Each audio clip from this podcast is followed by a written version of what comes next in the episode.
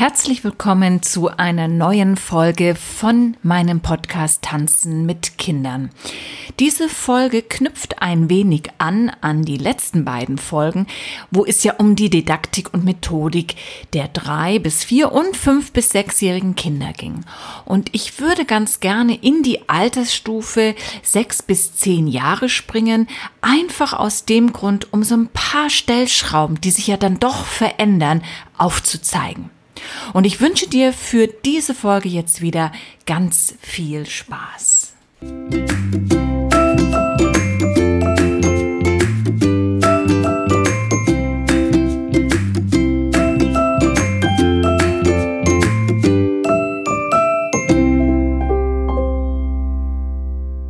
In den letzten beiden Folgen habe ich mich mit der Altersstufe drei bis sechs Jahre ein wenig auseinandergesetzt. In dieser Altersstufe kommen die Kinder schon sehr intensiv mit anderen Kindern in Kontakt. Die Eltern sind in dieser Altersstufe vor allen Dingen diejenigen, die den sozialen Kontakt mit den Kindern fördern, indem sie auf den Spielplatz gehen, indem sie die Kinder in den Kindergarten bringen, indem sie Freundschaften aus dem Kindergarten ja dann auch ins Privatleben hineinnehmen und somit, wie gesagt, fördern. Mit Eintritt in die Schule sieht es da schon etwas anders aus, denn da verändern sich auch die Einflüsse und die sogenannte Peer Group, also das, was wir als Klassengemeinschaft kennen und die Freundschaften, die sich daraus entwickeln und stärken, sind die Faktoren, die einen großen Anteil an Einflussnahme auf die Kinder nehmen. Das bedeutet natürlich nicht, dass die Eltern keinen Einfluss mehr haben, aber es kommt eben eine weitere, sehr wichtige Komponente hinzu. Die Kinder bewegen sich hier von Kind zu Kind in symmetrischen Beziehungen. Das bedeutet, sie leben eine Beziehung der Gleichwertigkeit. Und auf diese Weise eröffnet sich ein riesiges Übungsfeld für das jeweilige Kind. Es setzt sich mit Rivalität auseinander, mit Über- oder Unterordnung. Es erlebt destruktives Verhalten und unterschiedliche Ansichten, wie auch körperliche Stärke, Schwäche.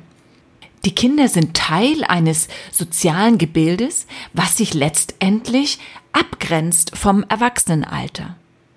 Kinder geben an andere Kinder ihre Einstellungen und Meinungen und Ansichten weiter, nicht nur über sich, auch über Erwachsene. Freundschaften von Kind zu Kind haben in dieser Altersstufe also einen komplett anderen Stellenwert.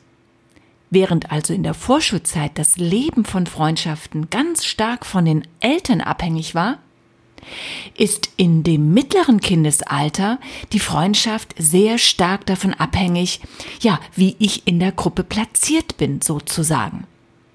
Und die Kinder wollen natürlich sozial akzeptiert sein, sie wollen dazugehören und definitiv kein Außenseiter sein. Auch im Tanzunterricht kann man sehr gut erkennen, wie intensiv Freundschaften gelagert sind. So kann es zum Beispiel passieren, wenn ein Schüler oder eine Schülerin nicht mehr Interesse hat am Tanzen, ja, dass es die Freundin oder den Freund mitzieht sozusagen, aufzuhören. Obwohl das Kind mit einer wahnsinnigen Begeisterung beim Tanzen war. Aber die Wichtigkeit der Freundschaft, diese nicht zu verlieren, ist in dem Moment einfach stärker. Erst wenn die Kinder etwas älter werden, sind sie etwas stabiler in ihrem Verhalten in der Gruppe und würden sich auch nicht mehr so schnell mitreißen lassen, etwas zu tun, was gegen ihren Willen spricht. Die Kinder im Alter von sechs bis zehn Jahren befinden sich in einem ziemlich sensiblen Entwicklungsprozess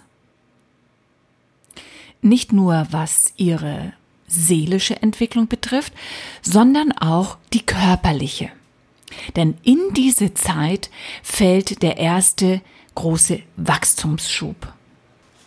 Charakteristisch für diesen ersten Wachstumsschub ist das Längenwachstum von Armen und Beinen.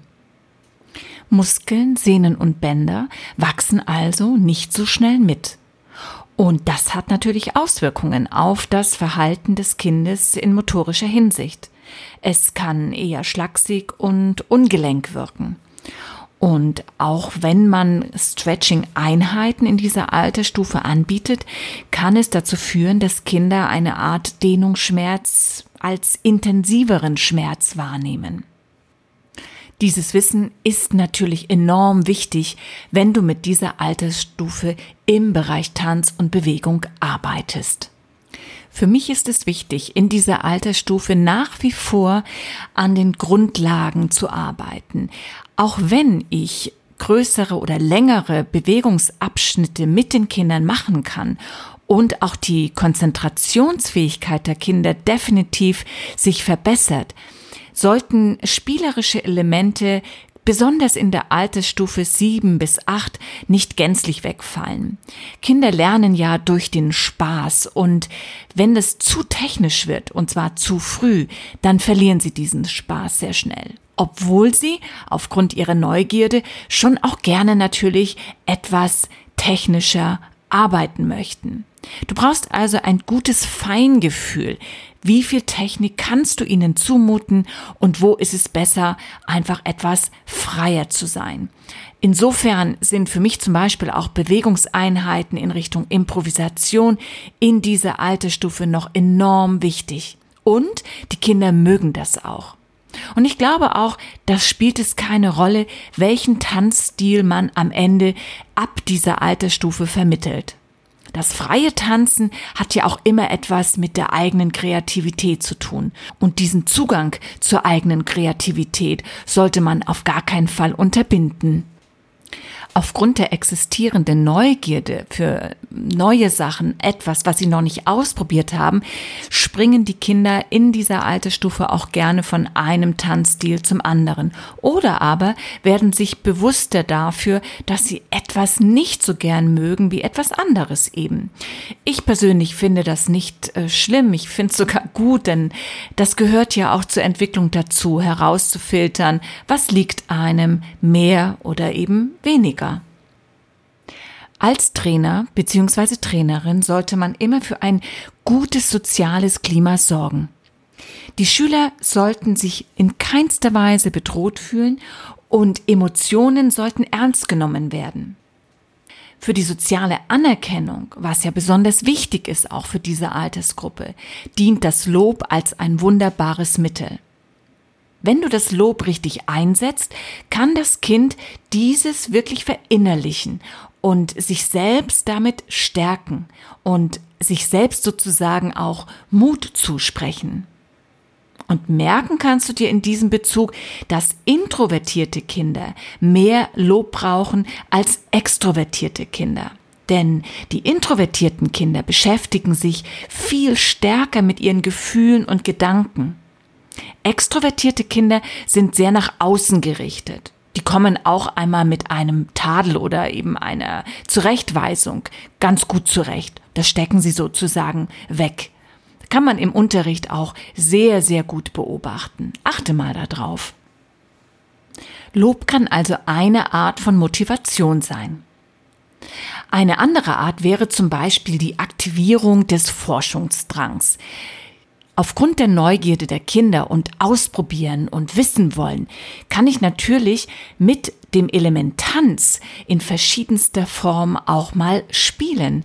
Das heißt also, ich kann einfach Informationen in den Raum werfen, die ja vielleicht widersprüchlich sind. Zum Beispiel, dass es super einfach ist, einen doppelten Salto rückwärts zu machen und dass das jeder erreichen kann. Ja, und da muss man sich natürlich fragen, wie kann das gehen?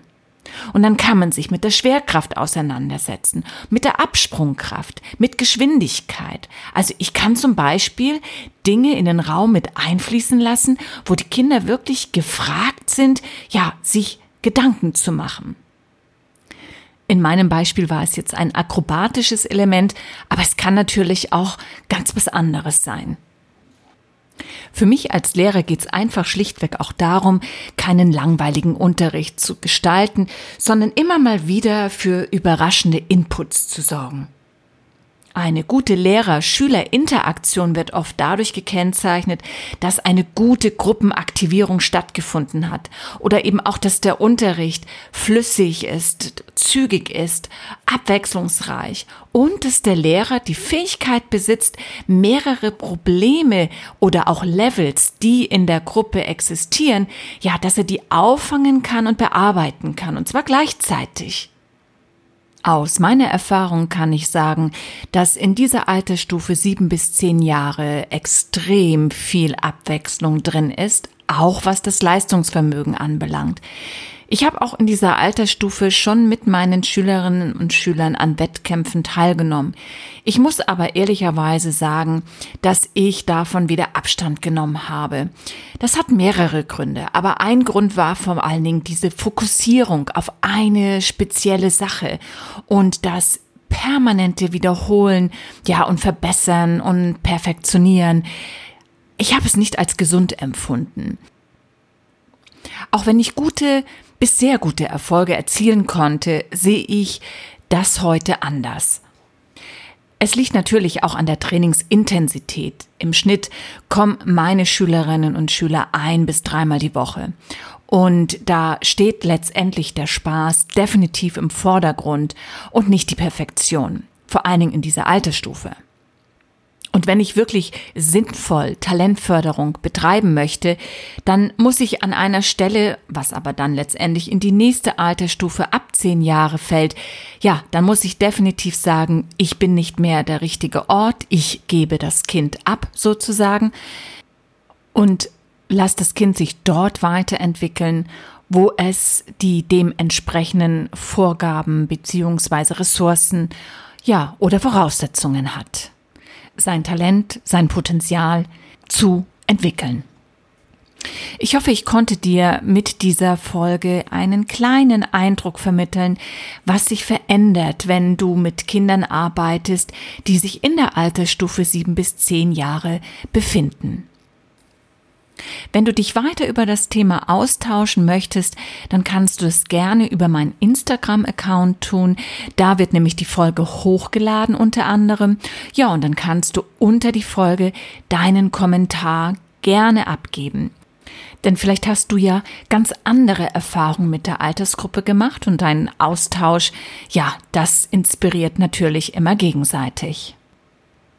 Auch ein bisschen Werbung in eigener Sache würde ich gerne zum Schluss machen, denn wenn du in der Altersstufe drei bis sechs Jahre arbeitest, habe ich ein ganz kleines Angebot für dich, das dich vielleicht interessieren könnte. Und zwar habe ich einen Videokurs erstellt mit 36 Warm-up-Tänzen und Tanzgeschichten, die dir einfach die Arbeit mit den Kindergruppen ein wenig erleichtern sollen, vor allen Dingen aber neue Inspirationen geben sollen.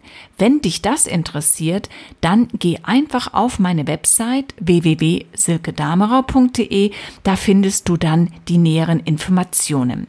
Jetzt möchte ich mich aber recht herzlich bei dir für das Zuhören bedanken, freue mich schon auf eine nächste Folge und sage bis dahin, ciao, ciao, deine Silke.